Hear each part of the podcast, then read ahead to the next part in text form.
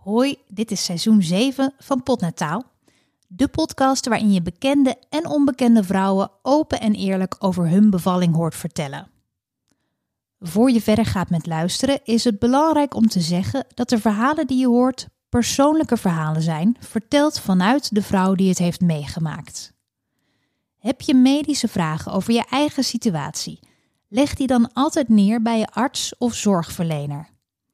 En verder laat je vooral inspireren door de vrouwen die je hoort. Haal steun uit herkenbare situaties, maar ga jezelf niet spiegelen.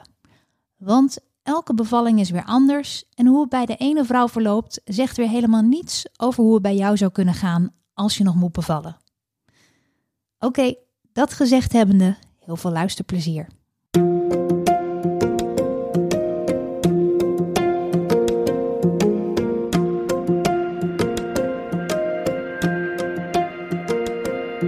En dat gebeurde een aantal keer dat het hartje omlaag ging. En ik dacht echt, oh mijn god, dit gaat me toch niet gebeuren nu dat ik...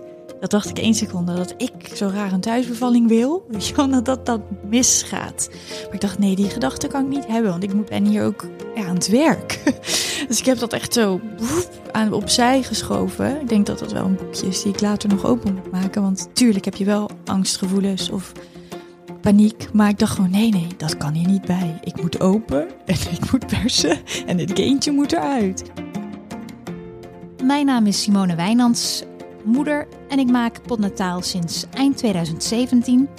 De eerste podcast over zwangerschap en bevallingen in Nederland. En in deze aflevering hoor je het bevallingsverhaal van Esmée. Ik ben Esmée Geeratz, ik ben tweeëndertig jaar... Ik heb een eigen modemerk en daarnaast ben ik ook stylist. En ik woon samen met mijn man in Los Angeles. En ik ben vier maanden geleden bevallen van mijn zoontje Sol. Esmée woont nu al een tijdje met haar gezin in L A. Toch lukt het ons om in het echt af te spreken... omdat ze toevallig een paar weken in Nederland is. Die weken zijn meteen helemaal volgepropt. Want met een grote familie moet er natuurlijk een heleboel bezoekjes worden afgelegd in korte tijd...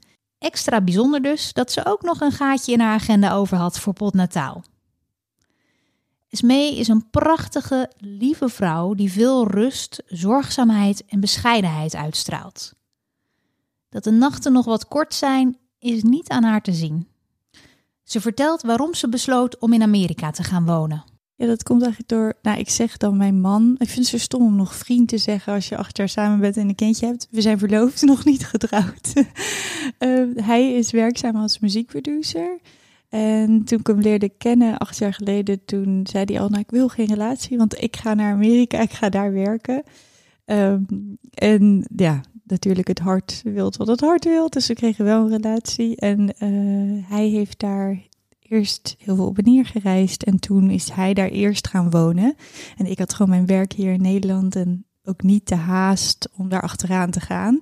Uh, ik kreeg destijds een baan aangeboden als fashion director en ik dacht echt, we hebben een heel leuk blad. Dus ik dacht, nou ik blijf hier nog en uh, ik zie je later, zeg maar. En daar ben ik heel blij om, want we hebben ons beide heel erg ontwikkeld en wel de relatie in stand gehouden. En uiteindelijk, uh, toen het ook ging kriebelen bij mij om meer te settelen, uh, ben ik voor een visa gegaan. Duurde wel heel lang. Um, een partnervisum is makkelijker te krijgen, maar ik wilde een eigen werkvisum. En door corona zat daar ook enorm vertraging in. Maar vorig jaar uh, kreeg ik die eindelijk. Uh, en toen ben ik zelf ook verhuisd, dus dat is nu een jaar. Nu voelt ze zich aardig op haar plek... Maar dat het een jaar met grote life-changing events is geweest, dat staat vast. Want niet lang na haar verhuizing ontdekt ze dat ze zwanger is. Niet alleen moet ze dus haar weg zien te vinden in een nieuw land, ook wordt duidelijk dat ze een kindje gaat krijgen in haar nieuwe thuisland. We gaan terug naar week negenendertig van haar zwangerschap. En ik had wel echt... Uh, echt zo'n basketbalbuik, weet je wel. Dat, uh, als ik een t-shirt aan had, zag het, gewoon, zag het er echt uit alsof ik uh, bij de gymles vroeger op school een bal eronder had gestopt. Dus ik dacht, oh, dit is wel heel erg aan te poppen. En ik voelde ook aan mijn heupen dat je anders, dat je echt een beetje waggelt. Maar goed, sommige vrouwen waggelen door tot tweeënveertig weken, zeg maar. Dus ik wist ook van, ik weet het niet, ik ben voor de eerste keer moeder. Um, en... twee dagen voor de bevalling heb ik enorm veel boodschappen gehaald. Ik had het nestelen al allemaal gedaan, maar dit hoorde er dan ook nog bij. En echt gewoon, weet je wel, dan vier stukken parmezaanse kaas in plaats van één. Of weet je wel, echt de kasten vol. Dat mijn man echt zei van, uh, oké. Okay, weet je, en ik zei, ja, als de baby komt, dan hebben we wel heel veel eten in huis. Ja. Heb je geen tijd meer om boodschappen te doen? Nee. nee, nee. En um, ik verloor mijn slijmprop. En ja, daar kun je ook lang mee rondlopen. Maar ik dacht wel, want ik had helemaal geen voorweeën of andere dingen gehad. Dus ik dacht wel, oh, dit is volgens mij wel echt voor mij een start zijn. Um, en uh, ik dacht wel, ik ben dichtbij. En ik had ook wel echt... Ja, je herkende klinkt... ook meteen die slijmprop, want dat... weet ik nog bij de eerste dat ik dat inderdaad had opgezocht. En dat ik dan dacht, zou dit het zijn? Ja. Dat je op zo'n wc-papiertje ernaar zit te kijken van... Hmm, is ja, dit nou een slijmprop? Ik zag het ook in mijn roze onderbroek. Maar het was wel echt duidelijk anders. Uh, want uh, ik had daar ook een beetje meconium in. Dus, uh, dus ik kon wel echt aan de kleur zien van... Oké, okay, dit is iets anders. En het was ook meer substantie. Dus ik wist het meteen. Um, en daar een foto van gemaakt en... naar mijn uh, verloskundige gestuurd.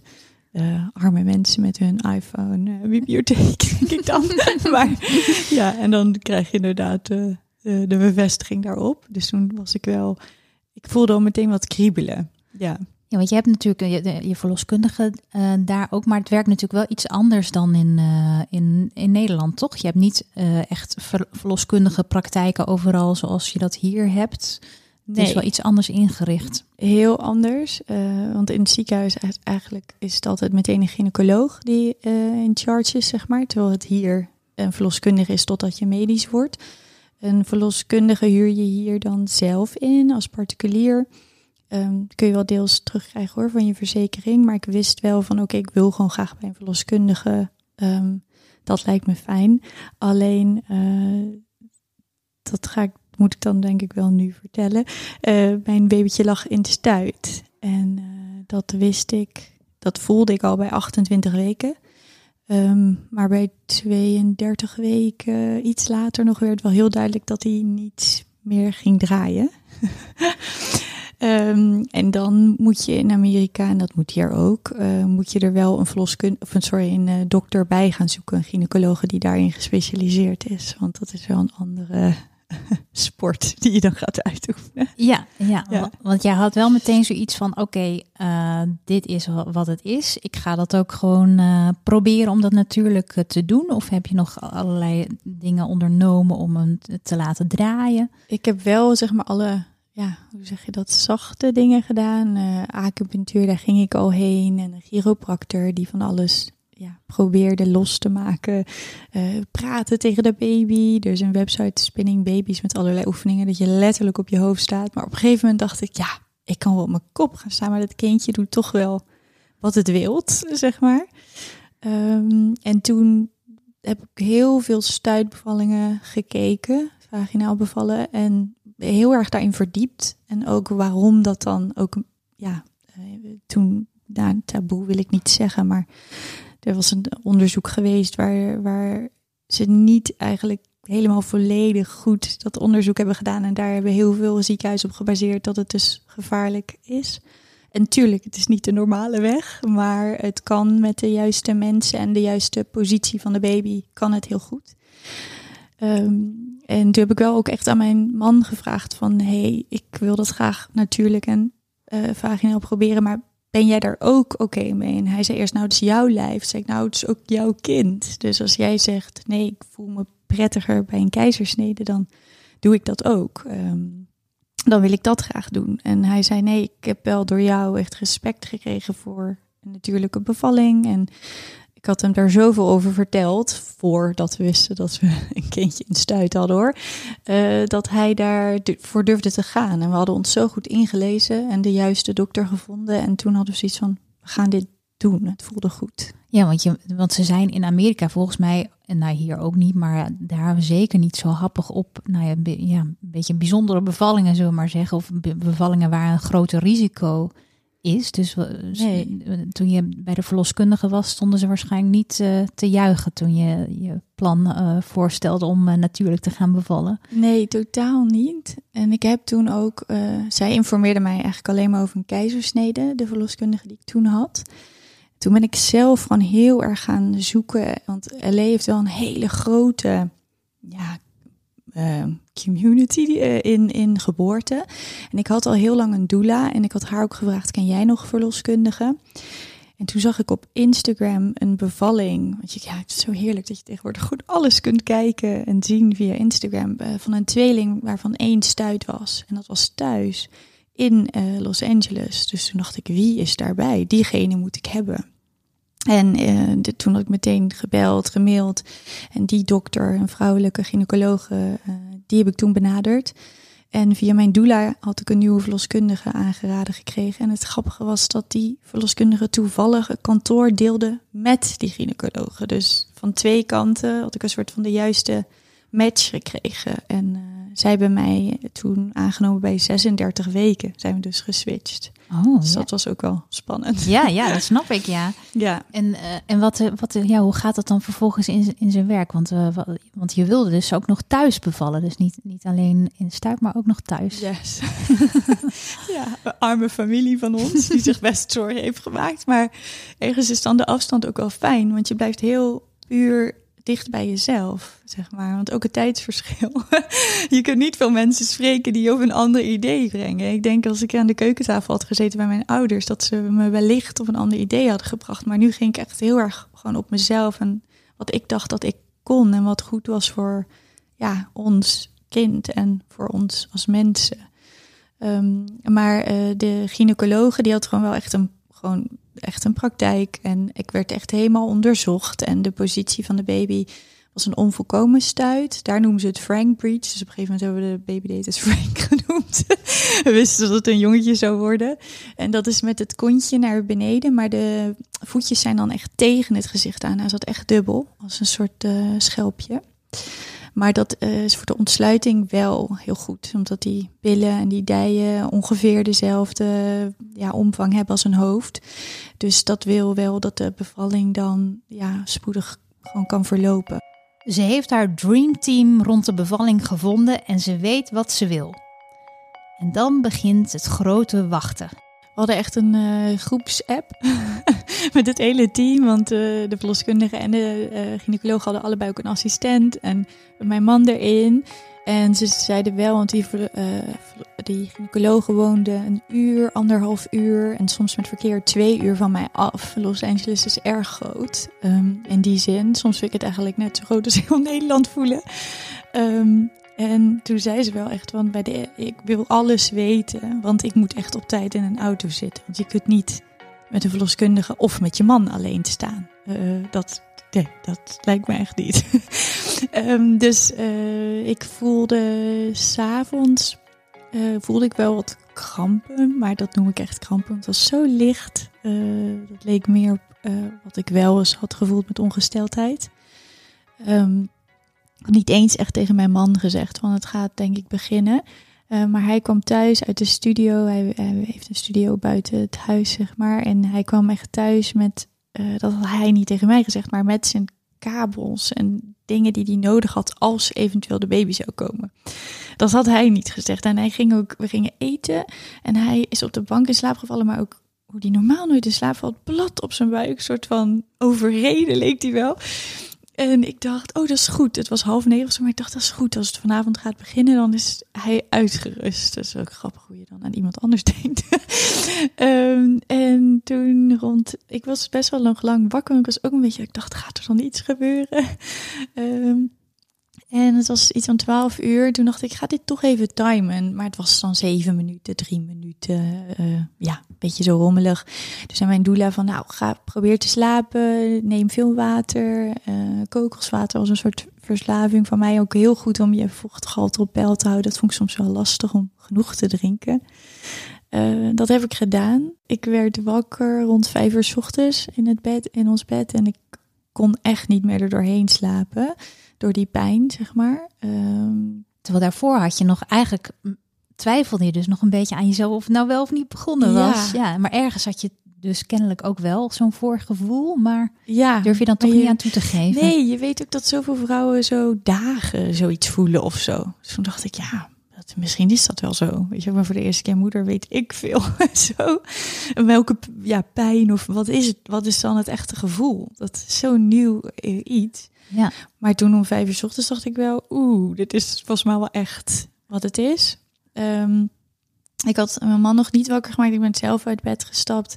Naar de badkamer gaan en eventjes zo een momentje voor mezelf genomen. Ik um, mediteer veel en ik dacht even van oké, okay, ik ga even inchecken met mezelf. Um, en ook even tegen de baby praten en zo van oké, okay, het gaat beginnen. Ik had dat even nodig of zo. En ik dacht ja, ik moet het toch doen. en, um, en toen heb ik mijn man wel wakker gemaakt, want wij hadden ook een, he- we hebben een hele witte slaapkamer.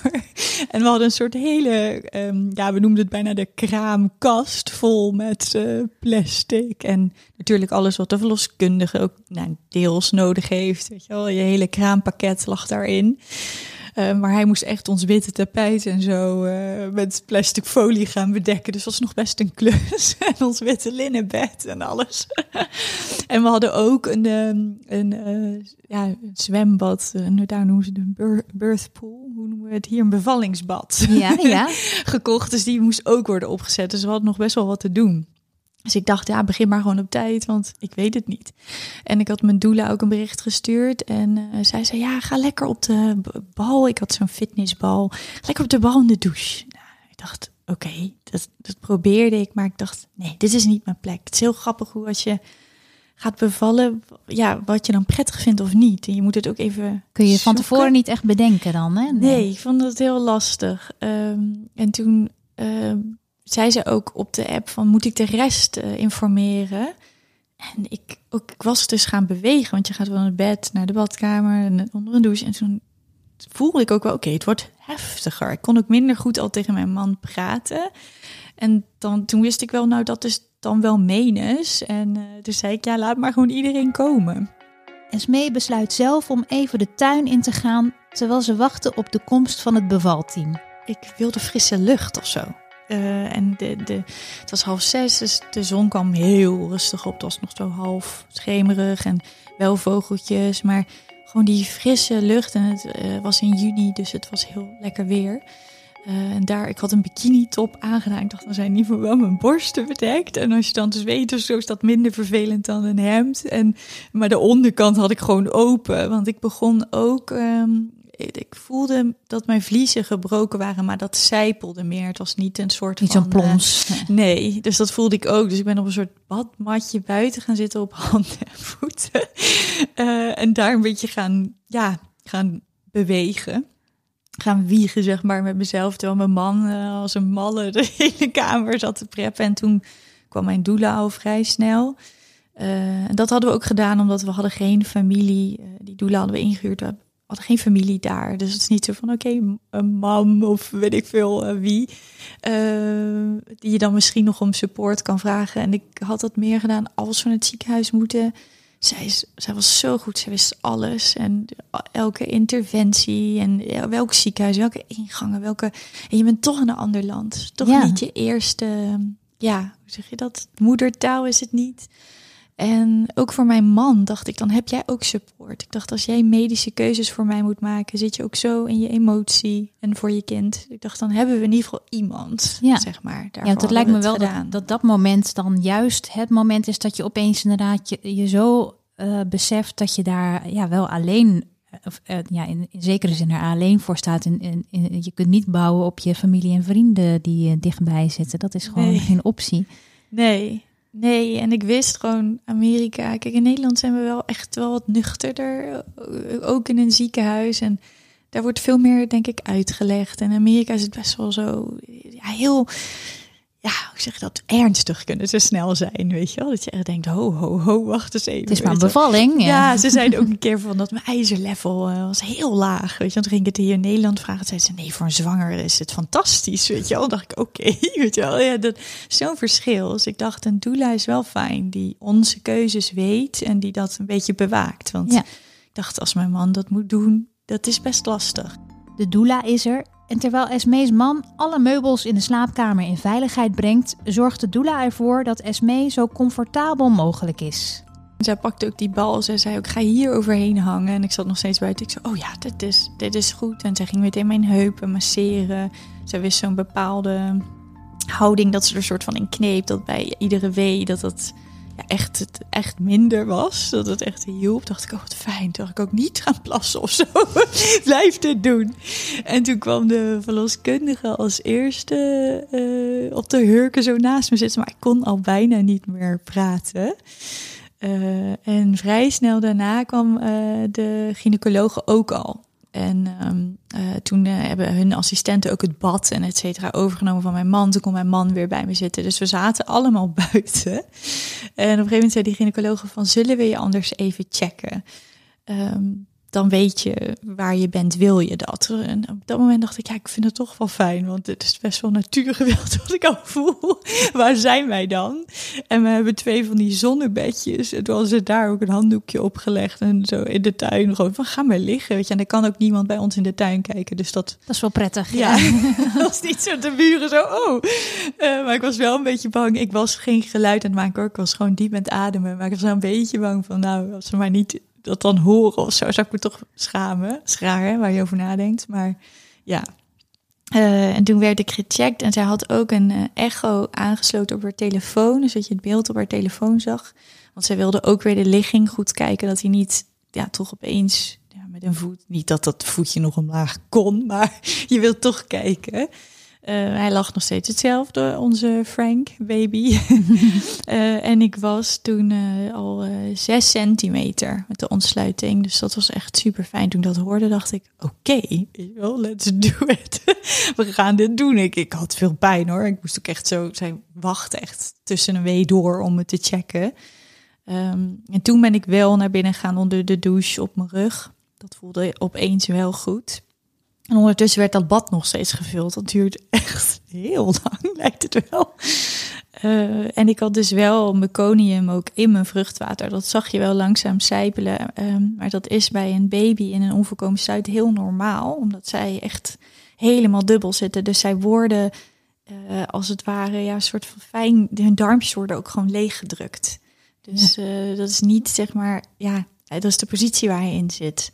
Als jij met je benen omhoog gaat zitten, ja, dan... Uh, ja, logisch, dus, ja, ja, ja. Dan gebeurt je wordt er een, beetje, een beetje uitgeperst ja, eigenlijk, ja. ja um, en toen, na een tijdje was dat bad klaar. En dat was heel fijn. Daar heb ik maar kort eigenlijk ingezeten. Uh, ik, ik voelde daar echt wel dat ik dacht, oké, okay, volgens mij komen we steeds dichterbij. Maar het is zo spannend om te vragen van, wil iemand weer kijken of niet? En... Ik kreeg al steeds meer moeite om... Ik heb toen wel lage tonen gemaakt. En ik voelde ook... Ik probeerde mijn gezicht niet aan te spannen. Ik had het allemaal gelezen, weet je wel. Zo rustig mogelijk, weet je wel. Geen adrenaline, lalala.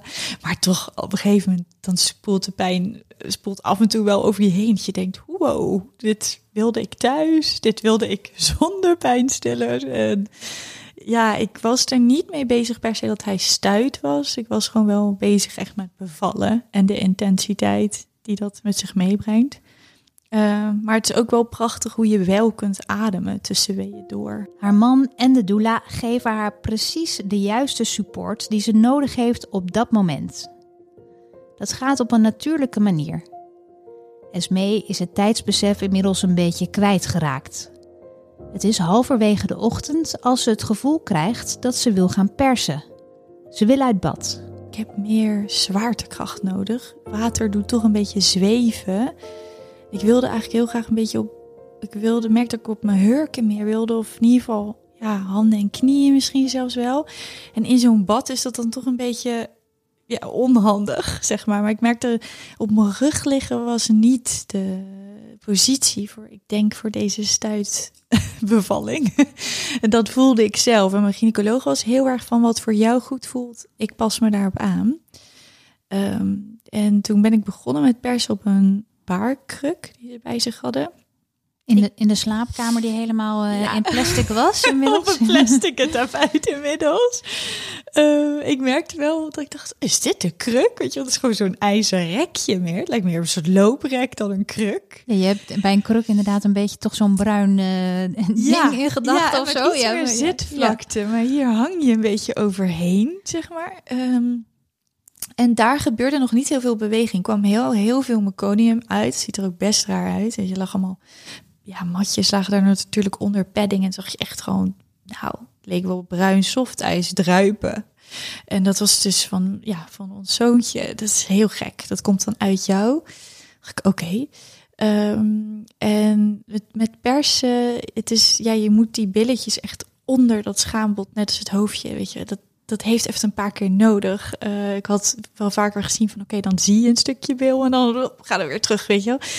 En ik merkte toen ook wel voor het eerst van... Oh, nu ben ik wel... bang met persen, want je voelde, je hebt de hele tijd met die weeën, heb je ze weggeademd en soort van daarin meegedeinst van oké, okay, ik laat die pijn over me heen spoelen en dan moet je werken met die pijn. Dat vond ik een hele andere, ja, een heel ander gevoel. En opeens is iedereen dan ook, iedereen is zo van, oké, okay, let's go, weet je wel, zo heel erg van. En ik zo, nee, nee, I'm afraid, weet je wel, zo in het Engels alles, weet je wel, zo. En, uh, maar ik dacht, ik spreek alles maar gewoon uit, uh, dat ze mij daar ook overheen kunnen helpen, weet je wel. En ja. um, die verloskundige zei ook, oké, okay, maar daar, daar moet je mee werken, weet je wel. Die, die stelde me heel gerust en um, op het moment van een andere perswee ging een hartslag van mijn zoontje best wel omlaag. Dat werd de hele tijd natuurlijk wel gemeten. Dus ik had geen continue uh, monitor aan me, want dat kan niet thuis. Maar er zat wel de hele tijd een Doppler op mijn buik. Um, en toen merkte ik wel dat iedereen meer in de versnelling kwam. Want dat moet, ja, een kindje heeft het dan, ja, heeft het ook zwaar. Uh, al helemaal de positie waarin hij hing. Um, en toen... Maar er was ook niet echt een weg terug meer, uh, Het is toch? niet nee. dat je nog naar nee. het ziekenhuis kan nee. dan. Nee, dan had je al... Dat hadden we ook van tevoren besproken. Ze zeiden, als je ontsluiting niet op gang komt... of dat soort dingen, dan, dan gaan we. Maar als je perst en een kindje zit al heel ver in het geboortekanaal... dan is het wat het is, zeg maar. En dat gebeurde een aantal keer dat het hartje omlaag ging. En ik dacht echt, oh mijn god... dit gaat me toch niet gebeuren nu dat ik... Dat dacht ik één seconde, dat ik zo raar een thuisbevalling wil. Weet je wel, dat dat, dat misgaat. Maar ik dacht, nee, die gedachte kan ik niet hebben. Want ik moet, ben hier ook ja, aan het werk. Dus ik heb dat echt zo boep, aan, opzij geschoven. Ik denk dat dat wel een boekje is die ik later nog open moet maken. Want tuurlijk heb je wel angstgevoelens of paniek. Maar ik dacht gewoon, nee, nee, dat kan hier niet bij. Ik moet open en ik moet persen en dit kindje moet eruit. Ze is full focus en voor negatieve gedachten is geen ruimte. De gynaecoloog en verloskundige moedigen haar aan om telkens van positie te wisselen. Ik heb op mijn rug gelegen, ik heb op, met mijn handen op mijn bed geleund, ik heb achterstevoren gezeten, ik heb op hurken gezeten. Ik heb alles geprobeerd om te kijken waar gaat je bek het meest van openstaan. En ook na iedere perswee dat het hartje omlaag schoot... zei mijn gynaecologe, ga staan, ga bewegen... want ergens is zijn navelstreng dus uh, zit klem. En uh, als jij beweegt en tegen hem praat... Uh, uh, zij deed het in het Engels, connect to your baby. Dacht ik, oké. Okay. Dus ik zat echt naar dat kindje... en ik denk dat mijn meditatie daar ook wel bij heeft geholpen. Ik checkte echt in met hem, ik praatte tegen hem. Ik, ik stond daar half te dansen, want zij zeiden bewegen. Dus ik stond echt met mijn heupen te zwaaien. Maar dan schoot het gewoon weer terug naar een gezonde hartslag. Dus hij had wel gewoon steeds van oké, okay, daar gaan we weer. En, maar dat moesten we de hele tijd opnieuw doen. Het was een soort dans, maar die ook heel, ja, heel spannend was. En voor mijn man ook eng. Die zei echt van... Uh, Ik zag dat niet, maar die had de tranen in zijn ogen op een gegeven moment. Want die zag mij en ja, natuurlijk heel veel pijn. Uh, en die dacht, oh mijn god, weet je, dat hartje. En ik had hem op zoveel dingen voorbereid. Uh, ik heb hem helemaal plat ge- gegooid met bevallingsverhalen en alles. Maar ik had hem niet verteld dat een hartslagje, ja, bij persweeën... Nou, een hartslagje kan altijd omlaag gaan. Maar dat bij persweeën vaker gebeurt omdat een kindje ook hard werkt. Uh, dus hij dacht echt, nou...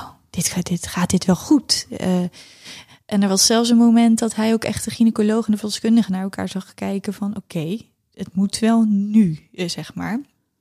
En uiteindelijk ben ik, zat ik achterstevoren op de baarkruk uh, met uh, een soort voetensteuntje die normaal bij de wc staat. Die had ik gekocht omdat ik lekker last had van constipatie tijdens mijn zwangerschap. Die was erbij gepakt en dan stond ik met één voet op. Dus ik zat een soort van ja in een squat, ondersteund door die baarkruk. Eén voet op, die, op dat voetensteuntje en mijn handen had ik op de rand van ons bed. We hebben een vrij laag bed. En mijn man zat voor mij.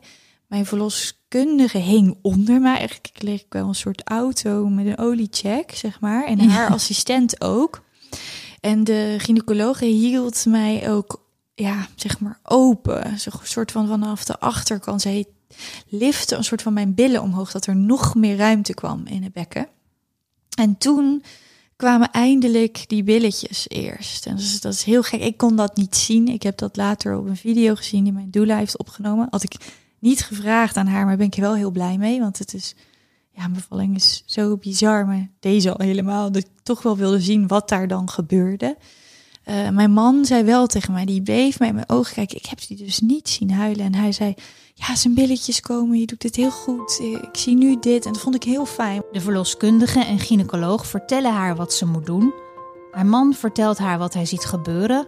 Maar het is vooral de hartslag van de baby die haar er doorheen trekt. Ja, want dan voel je toch dat je moeder bent van oké, okay, ik moet.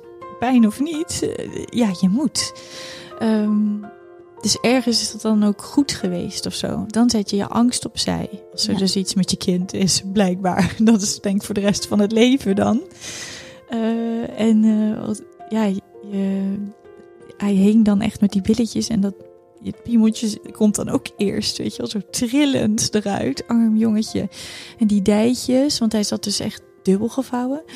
En toen vielen er eerst twee beentjes uit. Dat gaat echt zo één voor één, plop, plop. En ik zag dat allemaal niet, maar mijn man wel. Dus hij zei, ja, er is één beentje uit, er is een tweede beentje uit. En d- dit ging echt in een tijdsbestek van vier minuten, zeg maar, in totaal. Uh, en, maar toch lijkt dat eeuwenlang. Omdat er een kindje hangt, ja, dat ziet er toch gek uit. Want ja. een hoofdje komt en als dat hoofdje eenmaal staat, vrij snel... Kijk, soms duurt het even voordat de volgende persweek komt... maar vrij snel glijdt dat hoofd, uh, sorry, het lijf erachteraan. Ja, ja, dan hoor je zo glibber, glibber. Inderdaad. Ja, en dan ja, is maar... het klaar. En hier was het wel, oké, okay, één been, een ander been. En, oh ja, zakken, verder zakken. Een armpje, nog een armpje, schoudertjes. En uh, je zag ook op de video zo die... dat. Uh, die navelstreng ook zo erlangs, ook glibberen. En toen zat hij nog met zijn hoofd erin.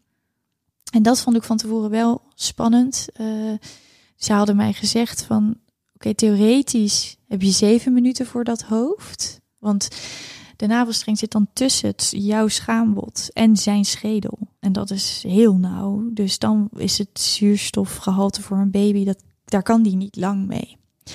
Um, uh, maar zij hadden mij verzekerd dat ik dat heel snel kon. Dus zij zei, ik geef jou drie minuten. Ik wacht niet op die zeven, je krijgt drie minuten. En ik had dat wel in mijn hoofd. Ik drie minuten voor een hoofd? Ik had heel veel bevallingen gekeken waar het hoofd wat langer duurde. Maar je hebt natuurlijk wel die ontsluiting gehad van die billen en die heupen. Maar alsnog, ja, is het wel pittig. Uh, maar ik had dat gelukkig in een... minuut gedaan, maar wel echt met hulp van de verloskundige, want zij duwde echt zijn kinnetje, kwam een beetje tevoorschijn, dat werd omlaag geduwd, want dan is zijn hoofdje soort van nog rechter, dat nog beter eruit kan. En die gynaecoloog heeft echt mijn billen echt opengehouden. Nou, daar had ik daarna nog pijn, pijn van, maar dat maakte wel dat er ruimte was voor hem om ja snel geboren te worden. Dus van start tot eind, dat die billen echt kwamen uh, en dat hoofdje daaruit kwam dat hij echt helemaal geboren werd, dus vier minuten. En ja, je mag een stuit niet aanraken, omdat ze dan um, misschien kunnen schrikken. Uh, en dan misschien toch adem naar adem snakken. En dan is zijn hoofd nog in mij, waar geen zuurstof is. Dus ze hadden echt helemaal padding uh, eronder gelegd, heel dik. En ik was heel dicht bij de grond, maar dan laat ze het babytje als het ware echt een beetje eruit vallen. Ziet er een beetje gek uit, maar ja, dat is het veiligst. En hij... was wel erg slap. Dus ik, uh, maar ik hoorde wel meteen, oké, okay, zijn hartslag is, was honderddertig, was, was goed.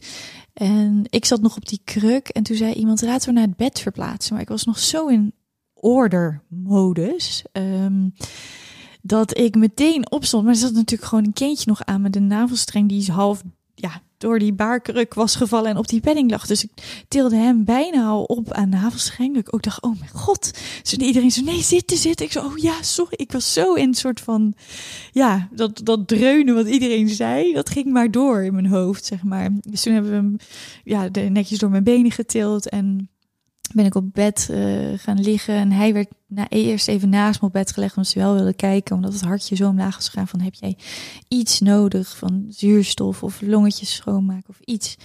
Maar dat was allemaal helemaal goed. En uh, mijn man huilde toen echt van opluchting, denk ik ook. Zijn gezicht, dat is echt een gezicht van ja, en blijdschap, maar ook enorme opluchting. Al met al is het toch een behoorlijk spannende bevalling geweest. Dat beseft Esmée zich ook. Daar ben ik nog steeds wel van. Ik denk, uh, ik was meteen, eigenlijk toen hij naast me werd gelegd, ik had gelezen van je moet, uh, of je moet, het is goed om tegen een baby te praten en te wrijven als moeder. Om echt dat leven erin te, ja, uh, de, de liefde erin te krijgen, zeg maar. En ik wist al dat zijn hartslagje goed was en zo, maar ik dacht, oké, okay, is hij oké? Okay? Dus ik heb niet eens... Uh, Volgens mij heb ik niet eens gezucht of gepuft. Of ik heb toen ook niet gehuild. Ik dacht meteen, ben jij oké? En ik was niet echt met mezelf bezig. Wat ook niet helemaal goed is, denk ik. En waar, ja, uh, waar je later van denkt, nou, daar moet ik wel nog even goed naar kijken. Maar ja, je ik had ben... al die adrenaline. Je hebt natuurlijk echt kei, ja. keihard gewerkt. Ja, ja, daar zit je dan nog steeds in of zo. In die modus. Dat is ja. anders dan, denk ik, iemand die aan de zijlijn... En ik denk dat het ook heel pittig is om aan de zijlijn te staan. Maar dat je dan in een andere mindset zit. Ik zat nog steeds in dat hele ja, survival soort van ja, moederinstinct. Van is mijn kind oké? Dat is gelukkig zo. Alles is goed. De baby heeft een lief, typerend laag huiltje. Als ik andere baby's hoor, denk ik, oh ja, het is heel laag. Dat zei iedereen ook in die ruimte van, of zijn huiltje is een beetje zoals een volwassener kind. Dat ik, oh wat gek. Uh, maar nu ben ik daar heel erg aan gewend. Het is ook vrij zacht, dus ik vind het eigenlijk wel fijn. Daar ken je hem meteen. ja, ja, ja. ja. En hoe, ja. hoe dat moment dat hij naast je lag, wat, wat, wat zag je? Ja, ik... Uh... Ja, dat klinkt heel zweverig, maar ik deed dus heel veel meditatie. En ik heb ook wel... Um, ja, hoe moet ik dat goed uitleggen? Maar ik voel wel uh, veel uh, uh, dingen. of mensen, of, uh, of voor andere mensen. Dus ik had wel vaker een jongetje om mij heen gevoeld. En ook gezien als ik mediteerde. Een gezichtje gezien. En zo zag dit gezichtje er ook uit, zeg maar. Dus um, ik dacht wel van, ja, jou ken ik al. Dat is gek om te zeggen. En voor sommige mensen misschien heel ver weg. Maar voor mij was dat heel normaal. Toen dacht ik, ja, ik uh, had hele volle lippen. Zo donkere, zijn ook altijd vrij rood. Heeft hij nog steeds. En grote blauwe ogen. En ik dacht echt, ja, ik weet al wie jij bent. Ja, je herkende ja. hem eigenlijk meteen. Ja, ja. ja. Ik heb ook eens gehoord, sommige mensen dachten, oh ja, het is vreemd. Wat er dan naast je ligt, dat had ik niet. Ik dacht wel, oh ja, hallo. Ze geniet van het bijzondere moment. Ondertussen laat de placenta nog op zich wachten. Na dertig minuten zei de gynaecoloog van... ik heb eigenlijk graag dat hij nu geboren wordt... en anders moet ik het... Uh, uh, ja, uh, ze noemen dat daar manual extraction. Ik denk gewoon met de hand. Plat gezegd met de hand verwijderen. Hier, thuis, dacht ik wel... holy moly, dat wil ik niet. Ik heb net al, weet je wel... Uh, dat, dat alles doorstaan. Ik hoef echt niet nu een hand erin om dat te doen. Dus toen zei, ik, zei de verloskundige wel, geef er iets meer tijd. Het einde van de bevalling was best pittig. En ik denk dat haar lijf gewoon even nodig heeft. En toen dacht ik, oh wel, echt wel fijn die combi van wel die medische kunde die echt nodig was. Maar ook dat verloskundigen zijn toch ietsje meer ja, spiritueel en meer met hart en ziel ook bezig. En die kijken naar je en van, nou ja, je hebt zo hard gewerkt. Laat maar eventjes, weet je wel. Ja. Dat vond ik wel heel fijn. En uh, na een uur was hij er nog niet. Ja, dat vond ik toen wel spannend. Ik was ook wel bloed aan het verliezen. Uh, en toen uh, zei die gynaecoloog van, ik wil het nu wel echt eigenlijk doen. Toen zei ik, nou, ik ben dan ook wel pittig. Ik zo, kijk naar mijn hartslag, meet mijn bloeddruk. Als dat goed is, wil ik toch nog even wachten. Het was ook heel druk om me heen. Mensen waren aan het opruimen.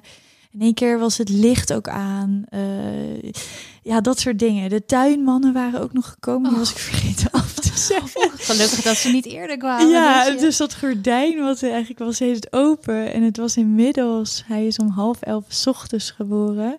Dus inmiddels was het ook al veel later, zeg maar. Um, en dat gordijn werd snel dichtgetrokken. Uh, er was fel licht aan. Toen zei ik, mag dat licht uit? En toen zei ik, mag ik mijn man toch even in de buurt? Toen keken ze me nog aan van waarom? Maar toen dacht ik, ja, oxytocine, die, die placenta moet loskomen. Dus ik moet gewoon even relaxen, weet je wel. En dacht, ik moet even mezelf keren. Uh, het heeft er één uh, assistent van de verloskundige heel lief naast mij gezeten. En nog over mijn rug gewreven. En op een gegeven moment kwam die placenta gewoon. Dat was heel fijn. Ik ben ook in een soort meditatie gegaan. Ik heb ook echt... Ja, een soort van gevraagd in die meditatie, hoe komt dit nog? En toen hoorde ik soort van in mijn hoofd, ja, binnen een kwartier is die er. En dat was ook zo. Haar wachten wordt beloond. Wel heeft ze nog wat bloedstolsels die de gynaecoloog wil verwijderen, omdat ze anders langer zou blijven bloeden. Dus alsnog ging er een hand in mijn baarmoeder. Kleine handjes had ze wel, maar dat is toch niet fijn. Nee. Uh, deze heel snel en goed en... Ik had ook echt weinig bloedverlies later na en de dag daarna. Daardoor denk ik ook. Uh, dus dat was goed geweest. Maar ik zei wel echt bij de tweede keer dat ze deed. Ik zo, oh, haal je hand eruit, haal hem eruit, haal hem eruit, haal hem eruit. Ik wil het niet meer. Nee, ja. Dan is het gewoon je een beetje genoeg geweest. Klaar, ja. ja. Uh, en ik had ook één hechting. Uh, tweede graad ingescheurd. Uh, meer aan de binnenkant van mijn binnenste schaamlip. Heel oké. Okay. Um, ja. ja, voor zo'n... Ja, toch ja, wel bijzondere bevalling. Ja. Is het uh, wel echt ontzettend goed verlopen. En ja. Voor de eerste keer natuurlijk ook nog eens. Dat is natuurlijk ook nog... Uh, ja, bedoel, ja, het is best wel een bevalling waar, waarvan de meeste vrouwen misschien het niet hadden aangedurfd op deze manier. Nee, ik weet ook niet waar die soort van... dat blind vertrouwen in mezelf uh, vandaan kwam. Maar ik ben wel heel blij. Ik, ik geloof toch wel ook... Ja, bedoel, het leven brengt wat het brengt. En ik kan me ook overgeven van, oké, okay, als ik naar het ziekenhuis moet, dan moet dat. Als ik toch een keizersnede moet, dat is ook goed. Maar ik ga het eerst zo proberen. En ik had ook wel echt vaak, uh, kom ik weer aan hoor, met mijn manifestatie en meditatie, maar echt vaak een soort van draaiboek bijna in mijn hoofd gemaakt van zo wil ik ongeveer dat het gaat. Ik wil 's ochtends beginnen. Ik wil dan uh, me uitgerust voelen. Ik wil even tijd hebben met mezelf. Ik wil even tijd hebben met mijn man. Uh, ik wil dat het ongeveer een aantal uur niet te snel, maar ook niet te lang duurde. En dat was allemaal uitgekomen. Dus ja. Het is toch geweldig ja, dat het zo, ja. Ik geloof toch wel in dat je als je ja, bewust daarmee bezig bent, dat je iets graag wil. Dus ja, wat dat dan ook is in je leven, dat, dat, dat je dan... daar ook ruimte voor creëert, zeg maar. Esmée ligt met haar kersverse gezinnetje bij te komen. Ze is achthonderd milliliter bloed verloren, dus ze ziet nog wat pips. En dan komt dan toch het moment om het te gaan delen met de familie in Nederland, via FaceTime. Eén neemt niet op en dan belt de ander weer door de ander heen. En daar word je ook zo moe van, zijn dan best wel veel mensen. Dat je denkt, oh jeetje... Um, en, um, de eerste die langskwam is mijn vader. Die heeft toen vrij snel uh, een ticket geboekt. En die is gekomen met mijn broertje van twaalf. Heel lief. En uh, die zijn de eerste die hem hebben gezien. Dat was heel bijzonder ook. Mijn vader is nog heel jong. Die is pas vijftig en opa geworden. Zo wil hij ook niet genoemd worden. Maar uh, ja, dus dat was heel bijzonder en fijn. En mijn moeder is lerares en die was nog niet in de... zomervakantie, zeg maar. Um, dus die moest even wachten. Vond ze ook heel lastig. Maar ik had ook tegen haar gezegd, nee, is prima. Wij vinden het heel fijn om even met z'n drieën te zijn. En achteraf, uh, want je hebt geen kraamhulp in Amerika, heb ik daar een heel klein beetje spijt wel van. Want ik stond dag twee, zag ik wat bloed op de wc nog zitten. Dacht ik, oh, dat ga ik poetsen, weet je wel. Dat soort dingen stond ik te doen. Terwijl ik wel helemaal had gelezen, oh, de eerste veertig dagen rustig aan, la la la, veel uh, uh, kippenbouillon en dat soort dingen allemaal. Dat heb ik allemaal gedaan, maar ik ben toch te veel gaan doen. Ja. Dus ik, dat is misschien... Want je had eigenlijk niemand die dat kon ondervangen daar. Je kon ook niet iemand ja, inhuren daarvoor. Of ja, dat, dat is er gewoon niet. Dat had, nee, niet in de vorm van kraamhulp, maar je hebt dan wel doula's, ook zeg maar postpartum noemen ze dat dan daar. En dat had ik wel gedaan, maar ik had maar een paar dagen een meisje twee uurtjes. En de eerste dag dat zij kwam, uh, had ik uh, zoveel gevoed dat mijn tepels al uh, een beetje stuk waren. Dus toen heeft ze me geholpen met... Uh, met voeden en wat, de, wat uitkoken. En toen was er twee uur al om, weet je wel. En ik, en ik zat laatst weer iemand die had een kraamhulp een paar uur in huis. Die was lekker de badkamer aan poetsen. Dacht ik, oh mijn god, wat dat had luxe, ik moeten hè? hebben. Ja, ik heb dat heel erg onderschat. En mijn man wilde graag koken. Die zei, nee, dat ga ik doen.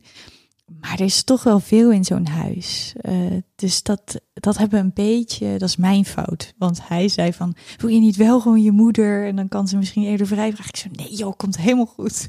Het is lekker met z'n drieën. En dat was ook lekker en bijzonder. Maar in wel dat, pittig. Ja. ja, in hoe jij eigenlijk moet herstellen. Een beetje dom van mij. Ja, ja. Dat ga ik niet meer zo doen de volgende keer.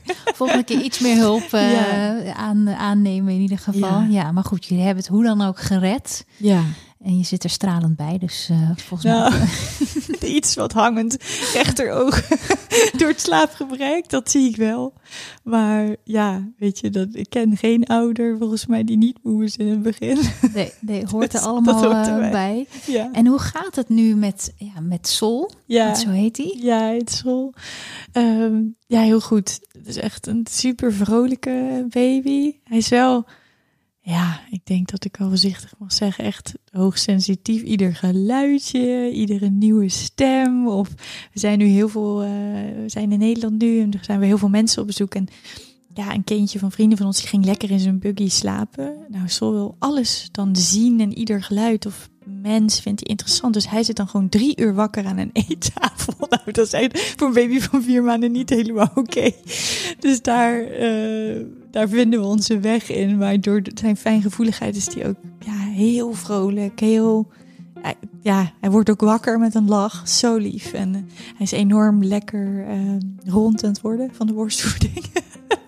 Dus lekker helemaal rolletjes. Echt een Michelin-mannetje. Uh, ja, we zijn ja, echt dol op hem. Je hoorde het verhaal van Esmée. Ik hoop dat je dit een mooie aflevering vond. Als dat zo is, laat dat dan vooral weten in de reviews op iTunes. Je kunt mij natuurlijk ook volgen op Instagram via at podnataal. Ik heb ook nog een persoonlijk account, dat is at Simone Wijnands underscore. Maar ik zal het ook allemaal nog eventjes in de show notes zetten, dan kun je dat allemaal nalezen. En vergeet natuurlijk niet om al je zwangere vriendinnen, buurvrouwen, nichtjes, zusjes en collega's te vertellen over deze podcast. Dankjewel weer voor het luisteren en tot de volgende.